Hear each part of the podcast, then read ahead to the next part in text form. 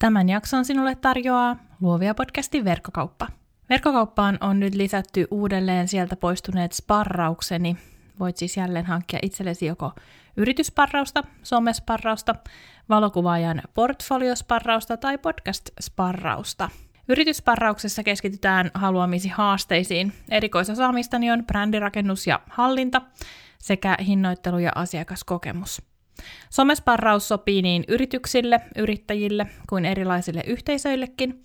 Autan sinua löytämään ja tuottamaan ihanne sisältöäsi Facebookiin, Instagramiin tai Twitteriin. Valokuvaajan portfoliosparraus on tarkoitettu ennen kaikkea asiakastöitä tekeville muotokuvaajille, jotka kaipaavat konsultaatiota ja toista mielipidettä portfolionsa kokonaisuuden hallintaan. Ja podcast-sparraus keskittyy nimensä mukaisesti auttamaan sinua tai tiimiäsi rakentamaan mielekkään podcast-prosessin. Totta kai tähän aikaan vuodesta nämä sopivat myös Pukin konttiin, joten käyhän kaupoilla osoitteessa luoviapodcast.com kautta kauppa. Kuuntelet Luovia podcastin jaksoa 124.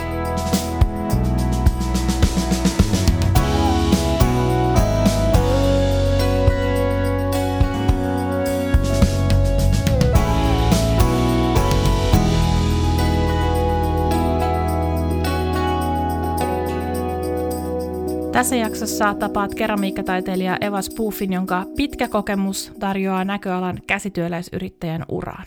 Puhumme koulutuksen ja työkokemuksen merkityksestä, inspiraatiosta ja intohimosta. Evan näkemykset arvoväritteisestä työstä ja turhan krääsän työstämisestä rohkaisevat kuuntelemaan omia arvojaan ja työskentelemään niiden toteutumiseksi mitä ikinä ne sitten ovatkaan. Jaksossa puhutaan myös suoraan sivutoimisesta yrittäjyydestä ja taloushuolista. Hinnoittelun taitojakin vilautellaan. Evan studio Helsingin Kalliossa on nimetty Udumbara kukan mukaan ja se symboloi buddhalaisessa filosofiassa huolettomuutta. Tuo sama huolettomuus kehystää myös keskusteluani Evan kanssa. Nyt jaksoon. Tervetuloa Luovia podcastiin Eva Spoof. Kiitos paljon. Aloitetaan helpolla kysymyksellä, joka testaa lähinnä sun muistia. Mitä sä oot viimeksi dreijannut? No mä oon dreijannut viimeksi äh, puurokulhoja. Tämmöisiä, mä kutsun niitä arvopuurokulhoiksi, jotka, jotka on niin kuin mun versio perinteisestä suomalaisesta puurokulhosta. Mä, ehkä, niin kuin, mä tein ne käsiin ja Suomessa tehtiin ne muovaten ennen. Kiitos kun sä tulit vieraaksi. Sä ensimmäinen keramikko, äh, keramiikkataiteilija Luovia podcastissa ja mä voin ilman mitään paineita lisäämättä, niin mä voin sanoa, että keramiikkoja on pyydelty vieraaksi monta kertaa tämän kolmen vuoden aikana ja en mä tiedä, mä oon ollut ihan nolo, kun mä en ole saanut aikaiseksi tätä aikaisemmin, mutta Ihana, kun sä oot nyt täällä. Kerro, kuka sä oot ja mitä sä teet. Mä oon Eeva Spoov, mä oon keramikko ja mä teen keramiikkaa, tai mä teen tämmöistä, mä kutsun sitä ekologisempaa keramiikkaa, koska mä käytän suomalaista raaka-ainetta mun keramiikassa. Ja teen, on tehnyt, mitä se aika, mutta varmaan parhaiten Suomessa tunnetaan kukkaruukuista. Mä teen kukkaruukkuja ja, ja mä aloitin keramiikan tekemällä keittiön käyttökeramiikkaa, mutta sitten mä totesin, että sitä on turha tehdä, koska sitä tuotetaan ihan ylitarpeiden jo maailmassa. Mutta kotimaista raaka-ainetta ei käytetä, tai sitten tehdään sellaista halpakeramiikkaa, torikamaa, niin mä halusin tehdä siitä jotain arvokasta. Ja milloin sä oot aloittanut keramiikan työstämisen? Siis mä opiskelin keramiikkaa 93-90 ja sitten sen jälkeen mä ekaksi tein vähän taideesineitä ja sitten mä perustin yrityksen vuonna 1994 ja mä aloitin tämmöisellä äh, hapankaalin hapatusruukulla, jolla mä tein niinku hapatusruukkuja, jotka mahtu niinku jääkaappiin ja pystyi leivinuudissa steriloimaan ja, ja tofun muotteja ja juustomuotteja ja ke, yleensä kaikkea keittiöön. Onko sulle aina ollut ihan selkeää, että sä haluat keramikoksi niin kuin ihan lapsesta pitäen? Mä olin meidän perheessä ehkä vähiten akateemisesti lahjakkain, niin sitten aina, ja mä, ja mä tykkäsin kauheasti piirtämisestä, niin meillä aina kotona niin kuin että, että, että, että Eeva on taiteilija ja mitä näin. Ja mun äiti oli Arabialla oppaana. Niin, niin mulla on ehkä ensi, okay. ensimmäinen kerta, niin kuin, milloin mä päätin, että mä haluan tota, äh, keramiikaksi, oli, että mä, olin siellä taideosastolla käymässä. Ja sitten siellä oli tämä Kauko Rajala, joka oli muistaakseni, niin joka oli siellä mallitreijerina. Niin se kysyi multa, että minkäs mä haluaisin, se tekisi. Ja sitten mä sanoin, että pullo, ja se treijas pullon. Ja sitten mä ajattelin, että jep, tota mä alan tekee isona. Mutta eli sulla on ollut niin sanotusti kädet savessa niin kuin pikkutytöstä asti. Joo, on. On ollut. Missä sä opiskelit sitten keramiikkaa? No mä, me, ota, siis mä asuin lapsena Yhdysvalloissa ja mä kävin Minnesotassa lukion, niin siellä oli tota, meidän koulussa oli mahdollisuus tehdä aina, niin kuin meitä oli määrätty määrä oppilaita, jotka keskitty taideaineisiin, niin, niin me saatiin tehdä siellä koulussa. Niin siellä mä aloin ekan kerran tekemään, siellä oli tosi ihanat opettajat ja, ja tota, mun mielestä hyvä taidekoulutus siellä koulussa. Ja sitten sen jälkeen mä menin ää, kansankorkeakouluun tuonne Ruotsiin, missä sitten oli keramiikka yhtenä aineena. Ja siitä se lähti se... Niin kuin... Oliko tämä silloin 90-luvulla? Ei. Kiitos. Ei. 70-luvulla ja sitten 80 mä olin vuonna, I think, uh, 881 mä olin Ruotsissa. Okei, no mutta mitä, missä sä silloin 90-luvulla sit opiskelit? Äh, no mä opiskelin 90-luvulla, siis 90 mä valmistuin Kuopion muotoiluakatemiasta. Ja mun tausta, okay. tausta on semmoinen, että mä olin oikeastaan päässyt Tanskassa tämmöiseen niin kuin opettajakoulutukseen. Mutta sitten mun äiti sanoi, että Posiolle on perustettu semmoinen Suomen keraaminen koulu, että sehän, että me sinne. Ja sitten mä hain sinne ja pääsin ja mä opiskelin siellä kaksi vuotta ja, ja mallin tekijäksi, niin kipsimuottejen tekijäksi, koska kun mä aloitettiin sen dreijaaminen, niin se olikin niin paljon vaikeampaa kuin mä kuvittelin, niin mä vaihdoin linjaa. Ja, ja sitten opiskelin, mutta mut kipsissä, jos tehdään muotteja keramiikkaa, niin siinä joutuu oppimaan keskittämisen ja kaikki ne niksit, mitä treijauksessakin. Mutta mä olin vähän nöyrempi sen kanssa, kun mulla ei ollut suuria odotuksia. Posiolta mä menin, tai pääsin Kuopion suoraan, suoraan kolmannelle vuosikurssille. Et Kuopiossa oli semmoinen viisivuotinen keramiikkakoulutus siihen aikaan. Ja ilmeisesti enää sit Suome- Suomessa ei ole ammatillista koulutusta keramiikassa.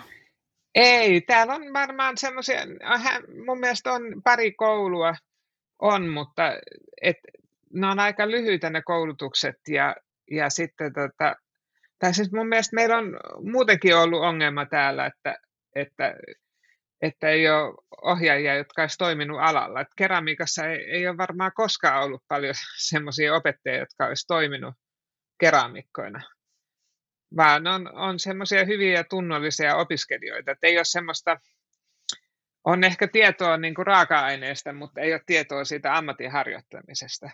Toi on itse asiassa tosi jännittävää, koska näin tälleen ähm, täysin ulkopuolisena näyttää siltä, että se on niin kuin valtavan suosittua ja on kaikenlaisia viikonloppukursseja ja, ja Suomihan on opistojen luvattu maa, niin meillähän on niin kuin työväenopistokursseja, kansalaisopistokursseja, tule tekemään oma kuppi tai jotain mm. tällaista, mutta, mutta ilmeisesti sitten kuitenkin semmoinen taiteilijuus on aika harvinaista tässä niin, kera, keramiikkataiteilijan. Joo, mähän olen itse ollut viimeiset 12 vuotta Helsinki-Vantaan lentokentällä myyjänä tämän yrittämisen lisäksi, koska mulle tuli ihan seinä vastaan, että mä en jaksanut, mä, mä elin ku, ku, siis niin huonoissa taloudellisissa tilanteissa silloin, kun mä olin yrittäjä, että se oli ihan surkeita elämää, niin sitten mä menin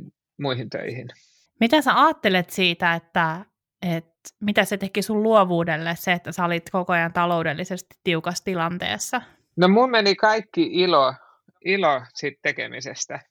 Se oli ihan, ihan karseita. Että oikeastaan se, että mä menin toisiin töihin, missä mä esimerkiksi opin asiakaspalvelua ja, ja ymmärtämään, että asiat maksaa ja muuta, niin, niin sitä kautta mä löysin takaisin sen innon siihen tekemiseen. Mä oon tässä tänä syksynä sanonut useammalle mun mentoroitavalle, että, jotka tavallaan niin kuin kipuilee sen asian kanssa, että, että onko, niin kuin, onko se luovuttamista, jos menee palkkatöihin takaisin, tai jos ikään kuin hankkii muulla tavalla niitä tuloja. Ja mä oon jotenkin lähestynyt sitä asiaa siitä vinkkelistä, että, että se on tavallaan parasta, mitä taiteilijalle voi käydä. Siis se, että, että on se taloudellinen turva, joka sitten mahdollistaa myös sen, että se oma luovuus ei kuole sen taloudellisen paineen vuoksi. Ihan ehdottomasti. Vaikka siihen totta kai siihen palkkatyöhön liittyy myös semmoista, että ei huvittaisi mennä, on tylsää, en saa tästä mitään irti, en löydä tästä merkityksiä, mutta, mutta me tiedetään se, että taiteilijana itsensä elättäminen ei ole helppoa, etenkä pienillä markkinoilla Suomessa. Niin, ja sitten se kestää taiteilijoilla, tos, kun sä oot köyhä opiskelija ja sitten sä oot taiteilijaksi, niin mä näen, niin, kuin, niin se kestää niin kauan aikaa, että sä ymmärrät, miten paljon sun pitää ansaita, että sä saat leivän. Ja, ja mun mielestä niin kuin, ainakin keramiikas, mihin tahansa joulumyyjäisiin me, mä menen, niin ammatti, ihmiset, on, jotka on käynyt yhden Suomen kalleimman koulutuksen ja, ja pitkät taiteilijakoulutukset, niin myy omakustannushintaan siellä töitä. Ni, niin se on ihan niin kuin, että näkee, ettei ne ymmärrä, mitä maksaa tehdä asioita. Ja mä oon, mä oon sitä mieltä, että starttiraha ei meidän alalla ole hyvä asia, koska vasta ekaksi pitää olla töissä ja perustaa oma yritys siinä sivussa. Ja sitten jos tuntuu, että siellä alkaa olla niin kuin vähän ilmaa siipien alla, niin sitten kun on jo liikevaihtoa, sitten vasta alkaa yrittäjäksi, koska, koska sä et siinä puolessa vuodessa opi ymmärtämään, miten paljon yrittäminen maksaa. Ja sä joudut vaan niin semmoiseksi köyhäksi taiteilijaksi. Mä näen sitä jatkuvasti. Ja sitten, että ihmiset tekee vaan, että ne rakastaa tehdä sitä kahvikuppia ja sitten sitä työnnetään joka paikkaan. Ja kun ihmiset ei enää sitä tarvitse, kaikilla on kaapissa jo liikaa kahvikuppeja, niin sitten sitä myydään omakustannushintaan ja, ja se on jotenkin ihan toivoton kierre. Ja siitä kierteestä on tosi vaikea päästä eroon. Siis tuossa alussa, kun sä sanoit sitä, että, että huomasit, että, että se, sen valmistaminen ei, ei Suomessa kannata, kun oli niin äh, paljon äh, tämmöistä miten sä sanoit, krääsää tai jotain tämmöistä kuitenkin siis niin kuin teollisesti valmistettua, joka, joka myös tarkoittaa sitä, että sen keramiikan arvohan silloin laskee. Ja ihminen ei pysty, siis täysin maallikko, ei pysty niin kuin havainnoimaan sitä, että mitä maksaa tämän taiteilijan, että tässä on 20 kulhoa, miksi minun pitäisi maksaa vaikka 60 euroa yhdestä versus se, että, että voi mennä vaan jonnekin myymälään Stokkalle tai en sano Anttila, mutta ei niitä enää ole, ja, mm-hmm. ja maksaa viisi euroa kulhosta. Niin. Ja, ja, ja mun mielestä tämä on ehkä semmoinen, mikä, mikä niin tuntuu mahdottomalta, että miten, ähm, miten sitä saisi yhä enemmän ihmisten tietoisuuteen, että, että silloin joku syy, minkä takia se ammattitaito ja visio maksaa ja minkä takia tämä on oikeasti arvokkaampi asia kuin se massatuotettu krääsä?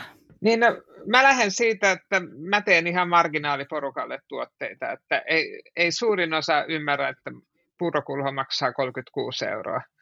Mutta se, se maksaa, sen se maksaa, kun sen tekee kalliossa käsin. Ja mä käytän aurinkoenergiaa mm, esimerkiksi mun yrityksessä, josta mä maksan enemmän.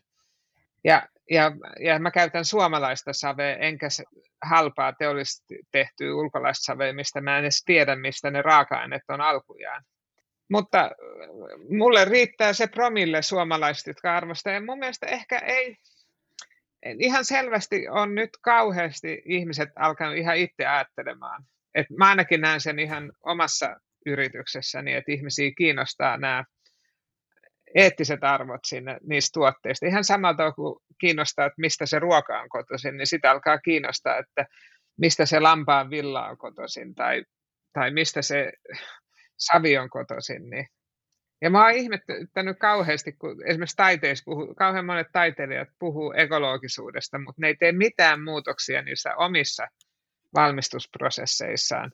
Ne tekee samalla tavalla jatkuvasti, eikä, ja puhutaan, niin kuin, että on, maailmaa pitää muuttaa, mutta ei sitten muuteta omaa työskentelytapaa millään tavalla. Että muiden pitää muuttaa asioita.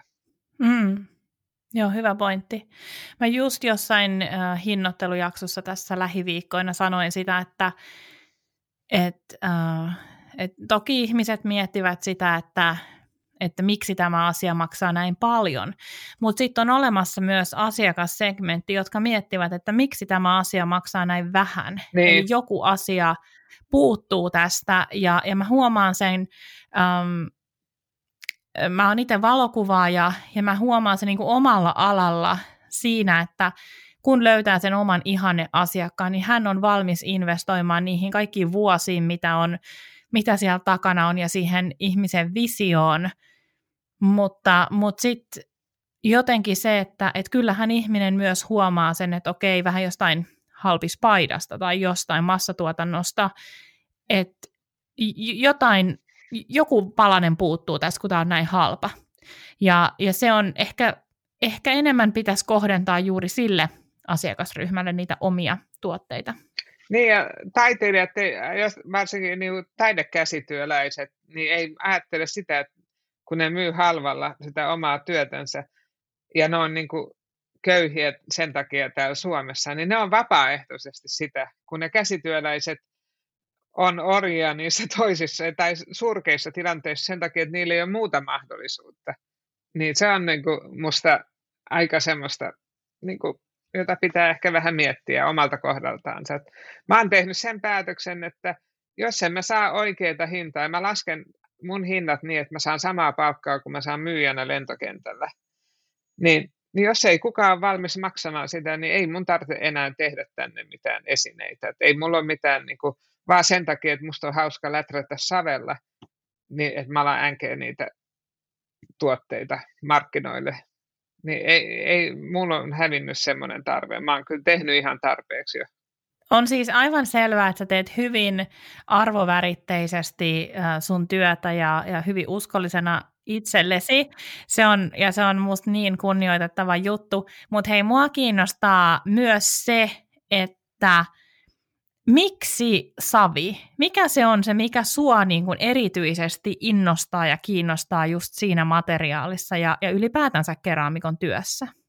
No mulle savi ja varsinkin tämä kultelan savi. Että mä en, jos mä, mä opetan joskus tuo teollisiakin savia jossain muualla kuin täällä mun omalla studiolla, niin mun mielestä se on niin juurruttava materiaali. Se on, että ei mulla ihan niin kuin, mä tykkään siitä kosketuksesta tosi paljon.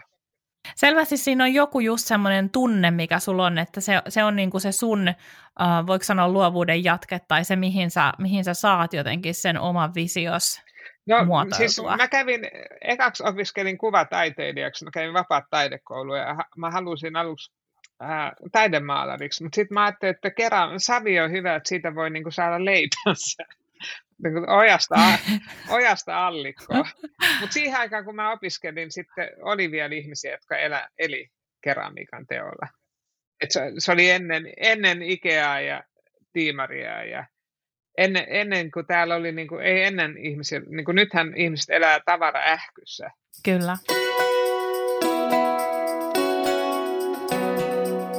Mutta hei Eeva, ähm, jos jutellaan hetki sun ihan niin kuin normaalista työpäivästä keraamikkona, ähm, silloin kun sä et ole sun äh, palkkatoimessa, vaan sä saat tehdä äh, keramiikkataiteilijana töitä, Millainen on sun ihan normaali työpäivä?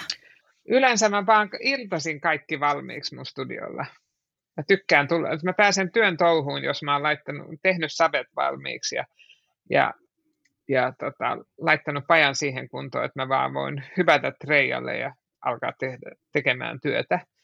Tällä hetkellä mulla on menossa tämmöinen valaisinprojekti, että mä suunnittelen valaisimia ja mä halusin, mä teen kauhean vähän tämmöisiä niin puurokulhoja, mutta kun mulle tuli näin jouluaikaan tilaukset, nyt tulee hieno, lokaalille hieno, kansaissaliin hieno juttu, ja sitten Johanna Gulliksenille mä tein niin kuin niiden joulumyyntiin näitä puurokulhoja. Mutta yleensä mä teen suunnittelutöitä, että mä, mä niin kokeilen eri malleja ja mä teen unikkitöitä, että mä en, en tee, mä teen aika vähän semmoista samaa sarjaa. Voitko kertoa vähän vielä noista sun kursseista, mitä sä pidät? No nyt mä pidän kerran viikossa kurssia, sitten mä pidän yksityisopetuksia jonkun verran ja sitten jotain yrityksille, jos ne yrityksille pikkujouluja ja tämmöisiä, mutta nyt ne on aika pieniä nämä ryhmät, koska tota, on korona, niin mä oon ottanut vähemmän ihmisiä tänne. Niihin mä teen aina savet. No se on aika semmoista, mitä ihmiset ei ehkä tajua, että tulee kurssille, no kolme tuntia kurssilla, niin mun menee ainakin se kolme tuntia niiden kaikkien muihin, mitä kuuluu siihen kurssille. Eli mä, tää, täällä on vähän tämmöinen luksuskurssi, että mä teen savet aina valmiiksi oppilaille, koska yhtä paljon tai enemmänkin aikaa treijatessa menee siihen saven käsittelyyn ja vaivaamiseen ja, ja teke, saven valmistamiseen. Ja sitten kun ihmiset tulee treijauskurssiin, ne, mulla on niin, että ne saa treijata niin, melkein niin paljon kuin savea vaan on, mutta sitten ne valitsee aina vaan pari tuotetta siitä, mitkä mä sitten viimeistelen niille ja, ja sorvaan ja viimeistelen ja poltan. Niin tässä on kauheasti semmoista näkymätöntä työtä, että leikillään mä aina sanon, että mä en tajunnut, että tämä on 90 prosenttia siivoamista ja keramiikan teko. Mä tuossa ennen nauhoitusta äh, sanoinkin sulle sitä, että, että mun elämän pituinen haave on ollut oppia dreijausta ja sitten äh, muutamat asiasta enemmän tietäneet on, on mua toppuutellut siinä, että, että siinä ei välttämättä ole, kun mä oon aika kärsimätön ihminen, että siinä ei välttämättä tule niin kuin yhdessä yössä mestariksi. Ja, ja nyt mä sitten sanoin Eevalle sitä, että, että mä tiedän nyt, äh, nyt jo sitten semmoisen paikan ja henkilön, joka voisi mua ehkä kärsivällisesti opettaa tässä, mutta miten sä sanot, että, että kuinka kauan semmoisella niin kuin ihmisellä, joka nyt oikeasti jaksaa yrittää, niin kuinka kauan menee, että, että saa tuommoisen um, saa reijauksen tai ylipäätänsä niin kuin saven työstämisen jollain tasolla haltuun? No, Ymmärtää, mun mielestä se on aika hyvä on. se sanonta, että 40 000 tuntia. Että en mä... No niin, no eihän se sitten muuta kuin yksi viikonloppu. Ja se on jännä, se, se on sama kuin pienonsoitto, että jos sä menet pienoa soittamaan, onko sä soittanut, kokeillut, tai mm. soitatko pienoa? Uh, joo, mä oon soittanut sitä siis vuosikaudet, mutta mä en koskaan päässyt sen tietyn tason yli, josta ei tavallaan ole enää paluuta. Uh, mun puoliso on pianisti, ja, no niin. ja sanotaan, että mä en ole kotona ihan hirveästi soitellut No mä ymmärrän hyvin, mutta se reijaamista verrataan pienonsoittoon, mutta mä, mä yritän kouluttaa ihmisiä siihen prosessiin, ei siihen, että ne tekisivät tavaraa, vaan siihen, että ne nauttisivat siitä, mm. kun ne löytää sen keskipisteen omassa, omassa työskentelyssään ja ne löytää sen rauhan, koska kun mä aloitin treijaamaan, niin mä en ollut tosiaankaan se lahjakkain siellä, koska mä olin ihan hermorauniona sen Treijan kanssa, koska mulla oli suuret suunnitelmat ja mä en saanut siellä savea edes keskelle. Mutta se on opettanut mulle se tekeminen tosi paljon. Ja se, että mä saan niin kuin, mä kutsun aluksi mun näitä treijauskurssia no mud, no lotus, että ei, ilman mutaa ei näe sitä lootuskukkaa. Eli, eli tota, hmm. E, e, pitää tarpoa mudassa, jotta näkee sen kukan. Ja se, se ei ole edes nautinnollista, jos sä oppisit sitä noin vaan. Mulla varmasti, tämä liitän jotenkin saven käsittelyyn, mä liitän just semmoista itsensä kanssa olemista, mikä, mikä on mun mielestä jotenkin nautinnollista ja semmoista, että et, et siis on ehkä tällä hetkellä, mitä mä ajattelen, että, että jos me nyt halutaan niin käsitöitä lähteä äh, opettelemaan ja harjoittelemaan ja olemaan jossain niin parempi, niin mä jotenkin ajattelen, että se on ehkä semmoinen, missä – mikä voisi olla vaan niin kuin ihan tosi kivaa. Ja sen ei tarvitsisi olla millään tavalla tuotteliasta tai tällaista, mutta totta kai niin kuin, että oppisi jotenkin oman käden jäljestään ehkä enemmän. Niin, ja mulla on oppilaita, jotka aika vähän esimerkiksi säästää niitä tuotteita, mitä ne tekee. Vaan ne vaan, ja ne, ne, se, se on niin, hmm. sit tulee niin juuruttava olo, kun sä että monesti mun mielestä ihmiset, kun ne aloittelijat, kun ne tulee keramiikkakurssille, niin yleensä aluksi ne on niin kuin tosi pettyneitä, että se olikin paljon vaikeampaa kuin ne kuvitteli. Mutta yleensä se kurssin jälkeen, niin kun on lopettamassa, niin kaikki on ihan hymysuissa, koska sitten se on sama tavalla kuin sä kaivat maata. Niin sulle, ihmisen, ihmisellä on tarve olla yhteydessä maahan. Ja kun sä teet sitä, varsinkin tuommoisella hmm. luonnonsavella, joka on ihan eri tuntunen kuin teolliset savet, niin siinä on niin voimakas se juuruttava tuntu, niin sulle tulee hyvä olo. Ja sitä mä toivon, että mä... Joo, just tota mä ajattelen, joo. joo. Ja sitä mä, niin kuin, mm. to, sitä mä oon levittämässä. Mä aina sanonkin kurssilaisille, että ei mulla esimerkiksi, kun sä oot kolmen tunnin kurssilla, niin kaksi työtä ne saa säästää. Loput pannaan takaisin saveksi, koska ne ensimmäiset työt, niin ihmiset heittää ne roskikseen. Ja mulla joka kerta niin on paljon töitä, mitä ihmiset ei tule hakemaan.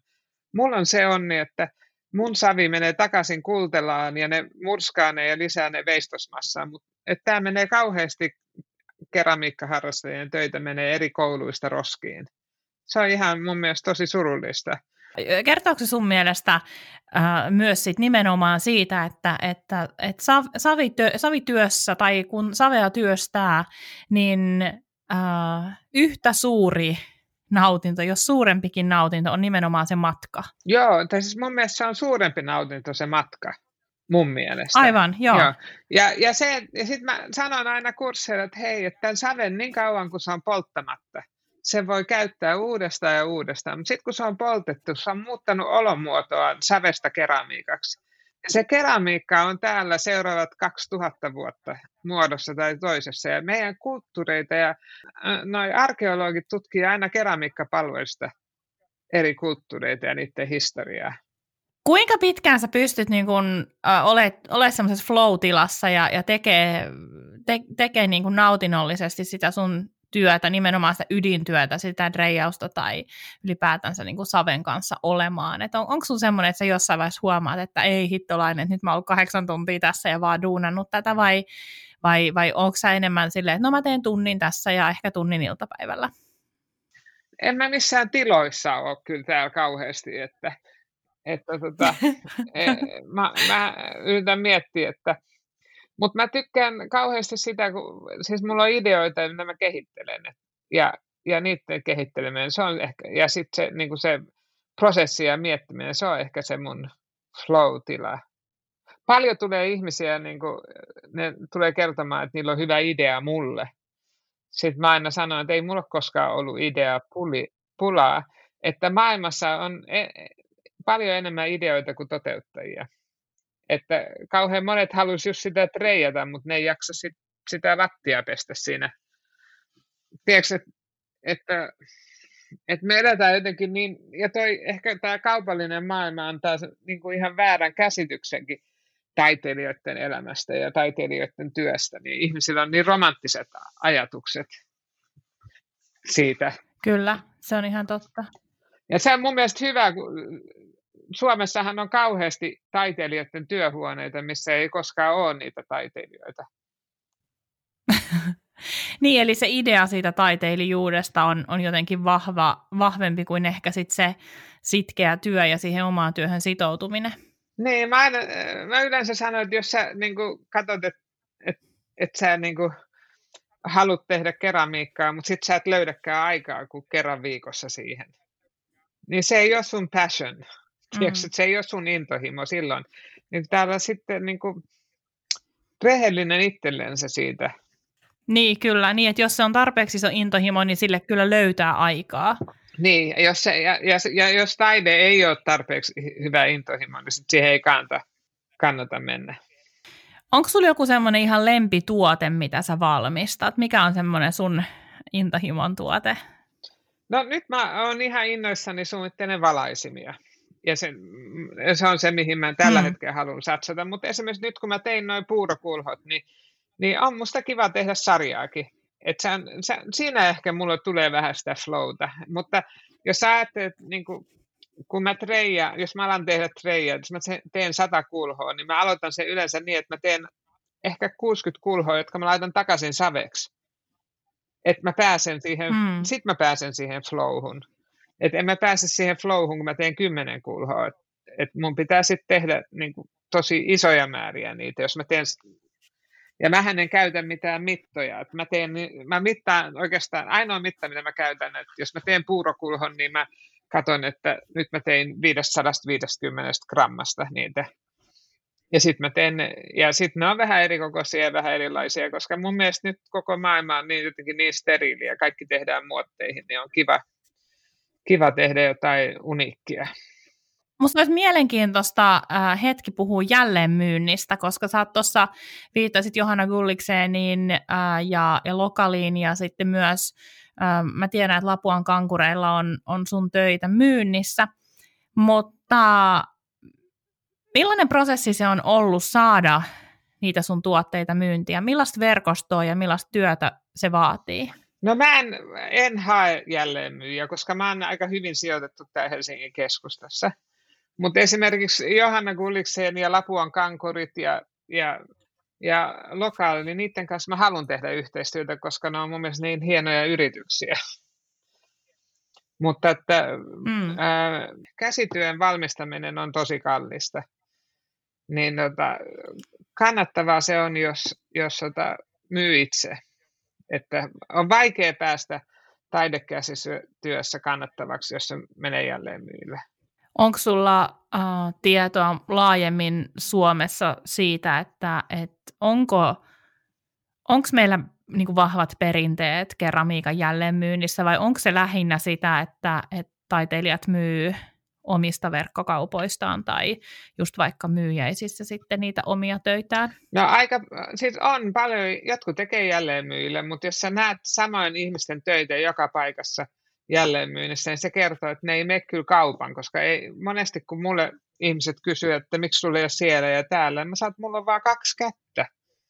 Et mä en, en ymmärrä, miten se sun tuotanto, mm, jos, se, jos sille ei ole asiakkaita, niin sitten sitä riittää kyllä joka kauppaan, mutta, mm. Mutta tota, ei, mä menen, en, mun kapasiteetti on pieni, koska mä teen itse nämä työt, että mutta Suomessahan, me ollaan puukansa, että keramiikkahan ei, meillä ei ole niin kuin, Kultelasta, mistä mun savi tulee, niin siellä on ollut savenvalaja vasta 1866. Mä olin Kiinassa töissä, niin siellä oli tehty teollista keramiikkaa 2000 vuotta. Tämä varmasti vaikuttaa myös siihen, miten suomalaiset näkee, äh, näkee keramiikan ja, ja arvostaa sitä. No Suomessa mun mielestä yksi suurimpia ongelmia on, että, että kun ne taiteilijat ajattelee, että palkka on sama kuin palkkio. Tai, tai sieltä, että ne ajattelee, että kun ne myytään 25 euroa, ne saa sen 25 euroa siitä. Et mun, mielestä, mun mielestä ongelma ei ole vain kuluttajassa, että ongelma on kyllä sieltä, että kun tämä on niin varakas maa, niin me voidaan niin kuin harrastaa ammatteja että me saadaan sitten jostain muualta se raha, onko se sitten puoliso vai valtio tai tämmöinen näin, niin, niin ei, ei sitä, tota, mä luulen, että se arvostus pitää lähteä meistä itsestä eniten. Ei, ihanaa kun sä sanot ton, koska siis ähm, tämän podcastin kaikista suosituimmat jaksot liittyy rahaan ja hinnoitteluun. Joo. Ja, ja siis mä en voi tarpeeksi painottaa sitä, että ne omat numerot pitää tietää, jotta voi laskea sen oman korvauksen.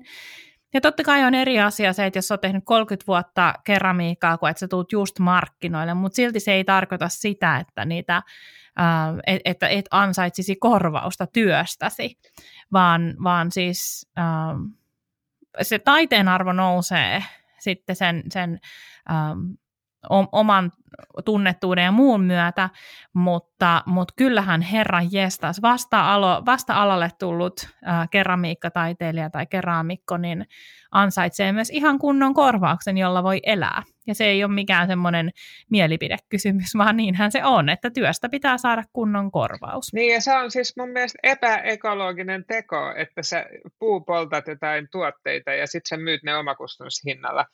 Ja sä ihan niin kuin käytät hemmetti 11 mottia puuta siihen polttoon, joka sulattaa tuon pohjoisnavan jäätikön, ja sitten sen jälkeen vielä niin kuin lahjoitat sen kulhon ihmiselle. Niin, ja sitten se on ihan, se on ihan niin kuin järjetöntä. Se, just mä, mulla on ollut tosi paljon hyötyä siitä lentokentällä työskentelystä, ja mä olin siellä lopuksi, mä olin, äh, olin Max Mara, italialaista muotibrändiin, oli vastuumyyjänä siellä. Ja mä oon tosi kiitollinen siitä työpaikasta, koska mä näin, että kyllä ihmisillä on varaa ostaa, kun ne haluaa jotain, ja, ja ihmiset maksaa, jos ne sitä haluaa.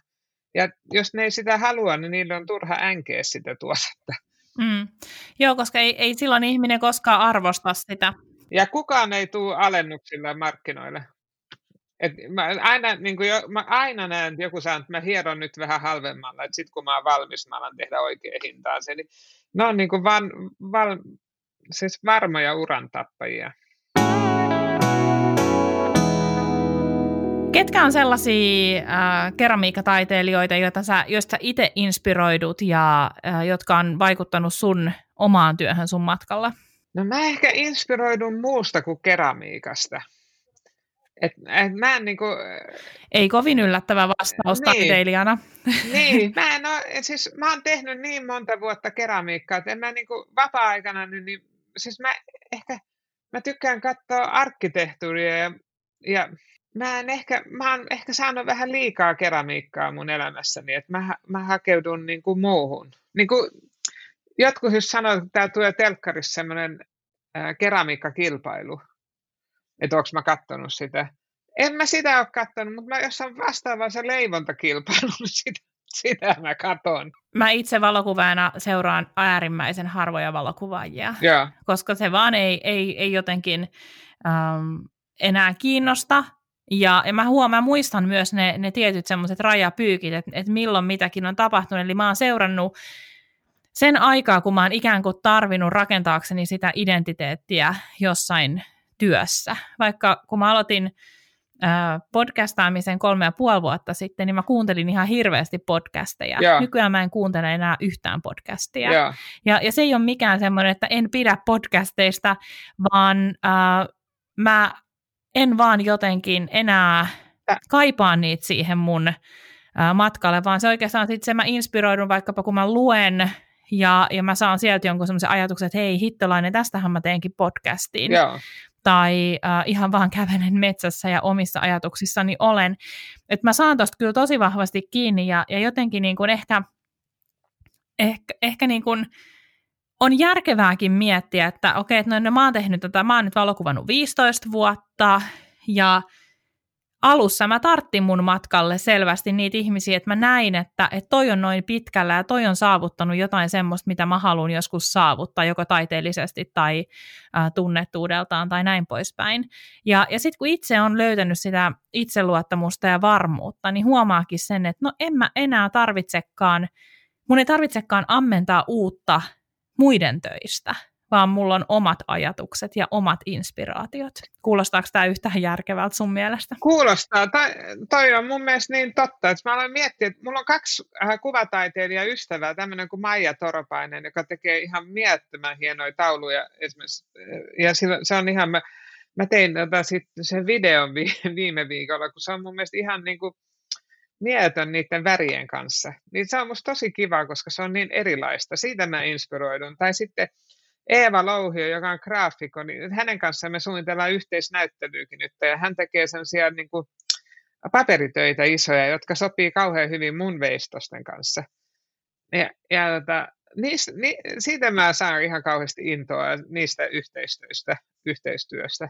Eli te ikään kuin täydennätte toisianne. Joo, ja sitten kun joku tekee jotain erilaista, mutta mä hei, mun tuohon että mä opiskelen media- ja audiovisuaalista viestintää Keudassa nyt.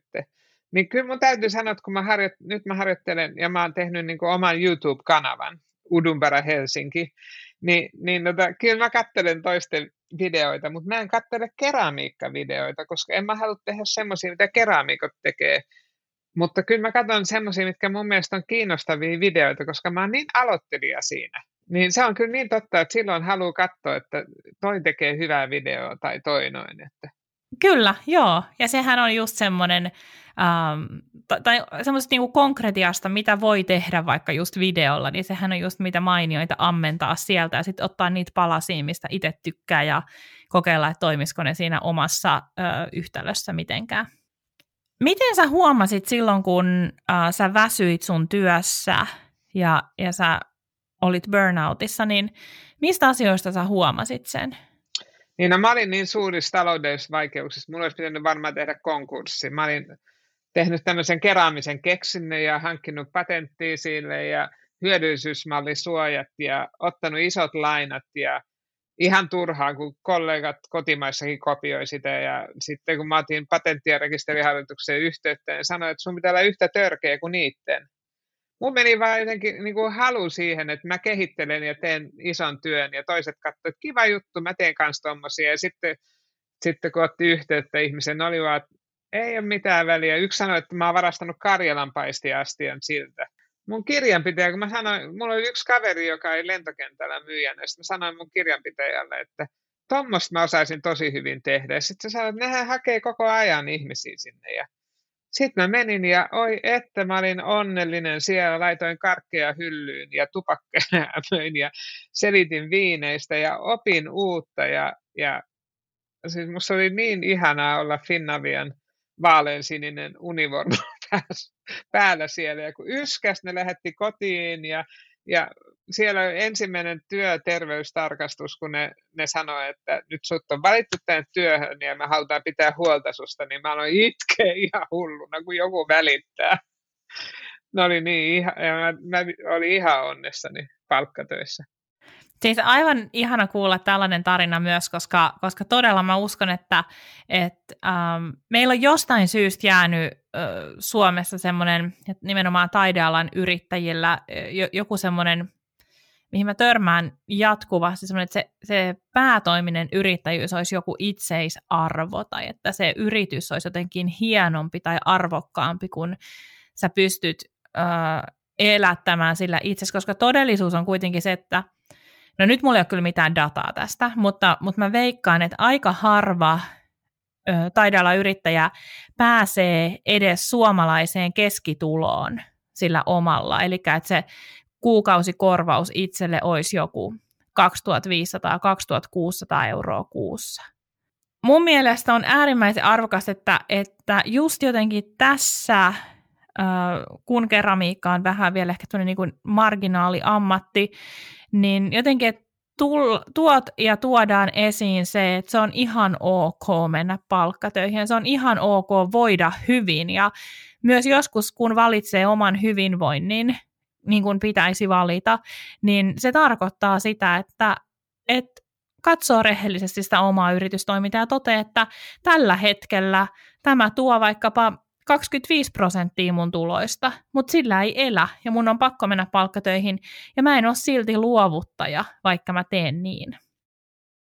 Joo. Mä oon sitä mieltä, että, se pitäisi aloittaa se yrittäminen niin, että on palkkatöissä. Ja sitten vasta kun alkaa ymmärtää, mitä se maksaa se työnteko, ja, ja, ja hyvä olisi olla töissä semmoisessa paikassa, missä joutuu käsittelemään rahaa ja jossa ostetaan ja myydään asioita, niin ymmärtää sitten sen, että kun se saa se, niin kuin, mä aina sanon, en, mä opetin ennen tämmö, paljon ympäri Suomea tota, kulttuurialan yrittämistä. Ja mun, mun mielestä yleensä mä sanoin oppilaille, että mitä sä haluat saada esimerkiksi tästä kupista rahaa, että kuinka paljon sä haluat saada taskuun siitä rahaa.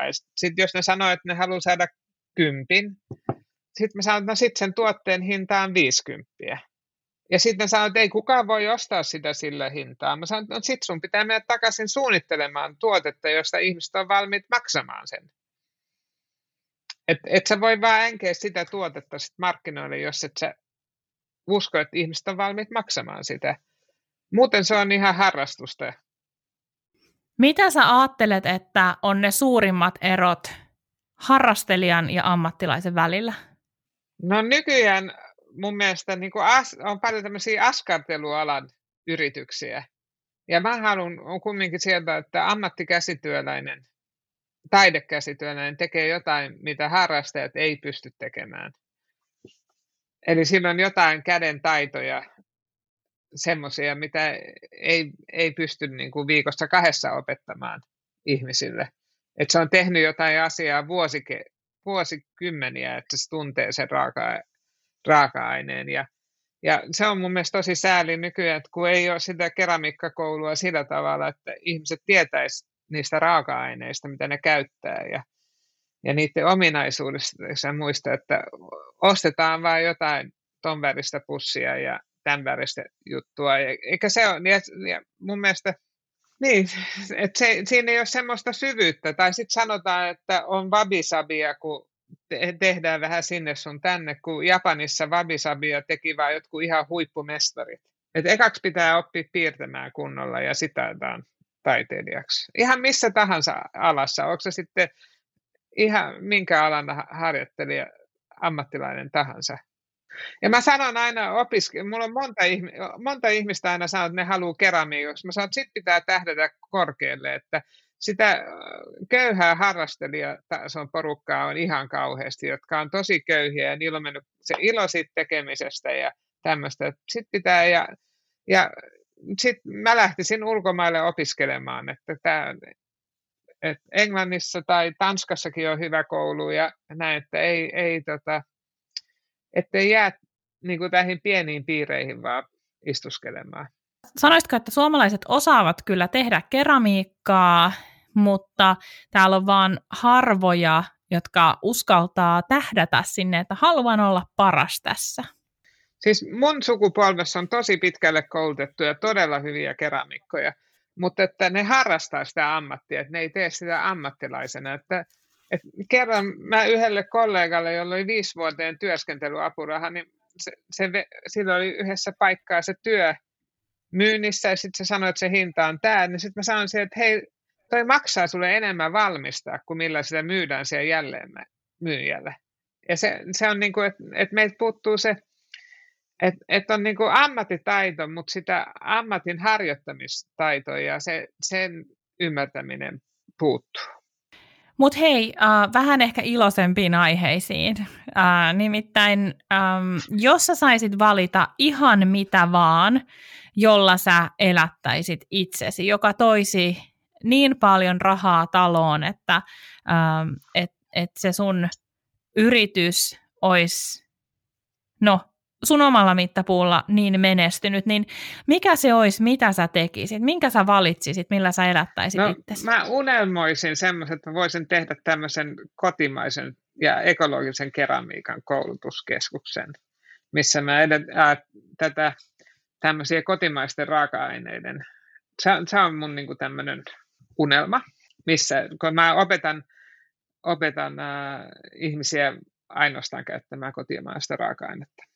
Mikä siinä kotimaisessa raaka-aineessa on se, mikä sua kiehtoo ja mikä siinä on se sun mielestä se ikään kuin, miten, mikä se sana on, miksi se on niin kuin etulyöntiasemassa, mikä siinä on niin hyvää?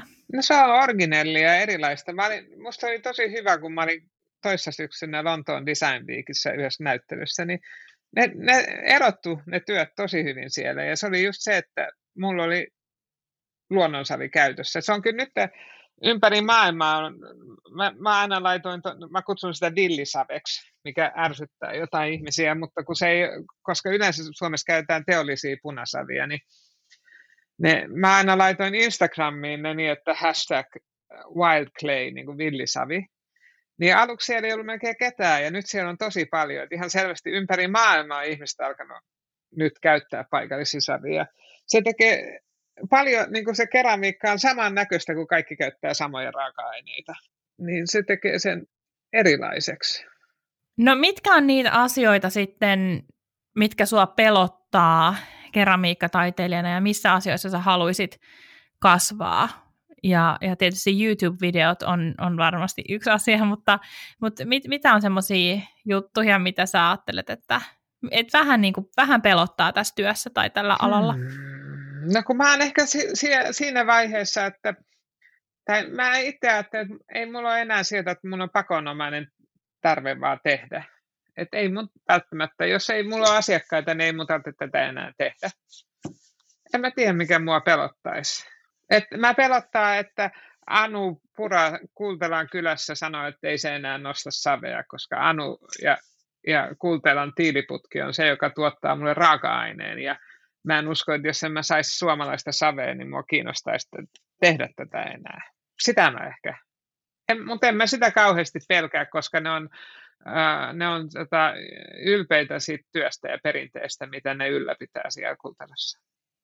Kuulostaa siis, että sä oot aika hyvässä vaiheessa sun uraa ja, ja, ja varmasti tässä nyt puhuu se kokemuksen syvä rintaääni ja, ja myös ehkä monet oppirahat, mitä tuossa puhuit burnoutista ja puhuit palkkatöihin palaamisesta ähm, ja, ja mitä puhuttiin hinnoittelusta, niin voi, voi, ehkä voi olla niin, että, että sä oot käynyt jo aika monta soppaa läpi ja, ja oppinut sieltä aika paljon ja oppinut myös luottaa siihen, että, että sä tiedät, mitä sä haluat elämältä. Joo, enkä mä sitten, että, että jos nyt, kyllä mä uskon, että, että no, täytyy sanoa, että lentokentällä nythän siellä irtisanotaan 60 prosenttia työntekijöistä siinä, missä mä oon ollut töissä, että, että mä oon koko ajan ajatellut, että, että jos en mä pärjää tällä omalla yritystoiminnalla, niin mä menisin takaisin siihen lentokentälle. Ja musta se toisaalta on ihan hyvä olla siellä vaikka pari päivää viikossa töissä ihan sen takia, että näkee jotain muuta maailmaa. Että helposti taiteilijat on ää, aika eristäytyneitä, eristäytyneitä normaali-ihmisten arjesta. Niin mä, mä tota, musta oli hienoa olla siellä töissä. Ja musta on ihmeellistä, että jotkut ei kehtaa sanoa. Mulle yksi kollega sanoi, että ei saa kertoa kenellekään, että se on leipätöissä. Mä en, en ymmärrä sitä ollenkaan. Ai jaa. Me sun kanssa rohkaistaan ihmisiä äh, menemään rohkeasti palkkatöihin, jos, jos tilanne oman yrityksen kanssa näyttää siltä. Joo, eikä, ei, ja, ja tämä yhteiskunta, yrityksen tehtä, tarkoitus on tehdä rahaa, että jos se haluaa vaan niin kuin tehdä pyttyjä, mutta ei rahaa, niin sitten ei kannata perustaa yritystä, koska se on, on kallista pitää yllä yritystä. No mutta jos mietitään äh, hetki nyt sitä, että miten sä voisit rohkaista kuuntelijaa, joka kuitenkin nyt miettii, että uskaltaisinko mä perustaa keramiikka-yrityksen ja heittäytyä keramiikkataiteilijaksi ja, ja lähdetään sitten olettamuksesta, että hänellä on siihen äh, sekä taitoa että luonnetta, niin miten sä rohkaisisit tämmöistä kuuntelijaa? No mä rohkaisen sitä niin, että se menisi töihin johonkin yritykseen, joka myy muotoilua. Joka, tai sitten brändejä. Et mä, mulle toi Max Mara on ollut kyllä parhaimpia kouluja ja, ja se, että mä olin lentokentällä tämmöisessä luxury-tiimissä, missä myytiin näitä brändejä, niin siellä mä oon oppinut kaikista eniten ammatin harjoittamisesta omasta mielestäni ja asiakaspalvelusta, mitä ja näin, niin mä, ja siinä sivussa ja, ja alkaa tehdä sitä yritystyötä, tekee vaikka kolme päivää viikossa tai kaksi päivää viikossa sitä, sitä palkkatyötä. Ja sitten kun se oma yritys oikeasti alkaa tuottaa palkkaa, niin sitten vasta alkaa yrittäjäksi. Eikä toisinpäin, niin kun, koska se kumminkin yleensä kestää pari, kolme, neljä vuotta, että alkaa ymmärtää, mitä asiat maksaa ja mitä kaikkea kuuluu siihen tekemiseen. Että niin, niin tota, ettei mene se ilo siitä, niin sitten kun on siellä töissä ja on työkavereita ja niitä työkavereitakin saa ihan kauheasti, niin mä suosittelen ehdottomasti sitä tietä yrittämiseen. No kaksi viimeistä kysymystä, Eeva. Mitä kirjaa sä oot parhaillaan lukemassa? No mä luen just tämmöistä, tai musta kiva kysymys, koska mä oon aika hylpeä siitä kirjasta, mikä on menossa. Mä luen tämmöistä kuin Minna Eväsjoen Shoshin, japanilaisia ajatuksia ja ajatuksia Japanista. Aloittelijan mieli. Kiinnostaako Japani sua erityisesti? No mä teen teeseremonia-astioita ja mä oon harrast... mun yrityksen nimikin Udumbara tulee siitä, että mä nuorena olin, äh, asuin Yhdysvalloissa ja mä liityin tämmöiseen buddalaiseen lahkoon, missä mä olin 14 vuotta tosi aktiivisena. Ja sitä kautta mun yrityksen nimikin on Udumbara, joka on tämmöinen symbolisoi, ettei ole huolta tätä buddhalaisfilosofiassa Udumbara kukkaa. Niin äh, nyt mä, mä oon sitä ja Kiinan kautta niin alkanut tehdä teeseremonia-astioita ja harrastanut. Mä kävin just tämän Minna Eväsojan T-koulussa 90-luvun alussa ja, ja sitä kautta mua alkoi kiinnostaa. Ei, mä en ole mikään T-asiantuntija, mutta mä oon halunnut kehittyä asiantuntijaksi T, T-astioiden valmistamisessa. Ja mä teen niitä suomalaisista raaka-aineista, missä on Kiinassa mä opin, että, että luonnonsavessa on semmoinen tuntu, ja Kiinassa ne kaikki pyhimmät teeastiat, kung fu teeastiat tehdään luonnonsavesta. Niin mä, mä tota, olen tehnyt teeastioita ja, ja haluaisin hakea Aasian markkinoita sillä suomalaisella punasavella. Aivan mahtavaa siis, miten, miten sulla on niin kun, äh, selvästi tällainen, äh, että kun sä innostut jostain, niin, niin sä annat sen viedä mukanaan. Että, että tavallaan se sun, se sun syvä kiinnostus, että sä oot äh, tutustunut buddhalais, buddhalaisuuteen hyvin läheisesti ja sitten tähän teekulttuuriin ja sit sä vielä saat siitä sen, sen niin kuin ajatuksen, että, että haen aasialaisia markkinoita tällä, niin mun mielestä se jotenkin siis sun työ on selvästi sulle niin hyvin kokonaisvaltainen kokemus. On, ja, ja mä en, en yritä tehdä semmoisia teeastioita, mitä japanilaiset tekee. Ne, niillähän on, ne on kuudennen, seitsemän polven keramiikan tekijöitä, vaan mä haluan tehdä, Suomi on, Suomessa on lyhyt historia keramiikassa, niin mä haluan tehdä just, ne tekee puuneilla, mä teen aurinkoenergialla ja ja paikallisesta raaka-aineesta kunnioittaen niiden perinteitä, mutta yrittämättä tehdä samanlaisia kuin he. Varmaan että isä, mun isällä on yli 40 patenttia, niin meidän perheessä on tämmöinen, että into, me ollaan vähän liian innokkaita kai. Et meillä on tota, kyllä perimänä toi Savo, savolainen, mun, meitä on kuusi sisarusta ja ja monet siskot on kyllä ihan yhtä innostuneita omissa aloissaan kuin mä oon tässä. Hmm. Sukuvika, savolainen sukuvika. Savolainen sukuvika, mahtavaa. Viimeinen kysymys, Eva. Äh, mistä kuuntelijat voi löytää sut netistä? No tietenkin nyt, jos haluaa hauskuttaa itseänsä, niin voi seurata mun uutta YouTube-kanavaa Udumbara Helsinkiä, jossa on todella amatöörimäisiä videoita, koska mä opiskelen sitä vasta. Ja sitten mulla on, äh, on nettisivut ja Instagram, mihin mä laitan aika paljon tar- tarinoita, no Udumbara Helsinki. Ja Facebook on Udumbara Studio. Mutta se on myös Udumbara Helsinkinä löytyy Facebookista. Ja Udunparaan voi tulla käymään, mutta kannattaa varata aika, koska mä oon välillä pois täältä. Lämmin kiitos Eeva vierailusta ja ajatuksistasi ja ajastasi ja kaikkea hyvää jatkossa. Kiitos samoin ja kiitos kuuntelijoille. Kiitos, että kuuntelit tämän Luovia podcastin jakson. Luovia on puhetta taiteesta, yrittäjyydestä ja luovuudesta – minä ja vieraani autamme sinua rakentamaan itsesi näköisen bisneksen, jota haluat vaalia, kasvattaa ja kehittää intohimolla eteenpäin. Mikäli pidit kuulemastasi, jatketaan juttua somessa. Löydät podcastin Instagramista at luoviapodcast ja minut tililtä Noni Annette. Liity myös Facebook-ryhmäämme Luovia Podcast Jälkihöyryt. Tosi faneille on tarjolla luovia verkosto, jonka kautta pääset verkostoitumaan, osallistumaan miitteihin ja saat satunnaisesti lisämatskua minulta. Käy siis osoitteessa luoviapodcast.com kautta luovia viivaverkosto.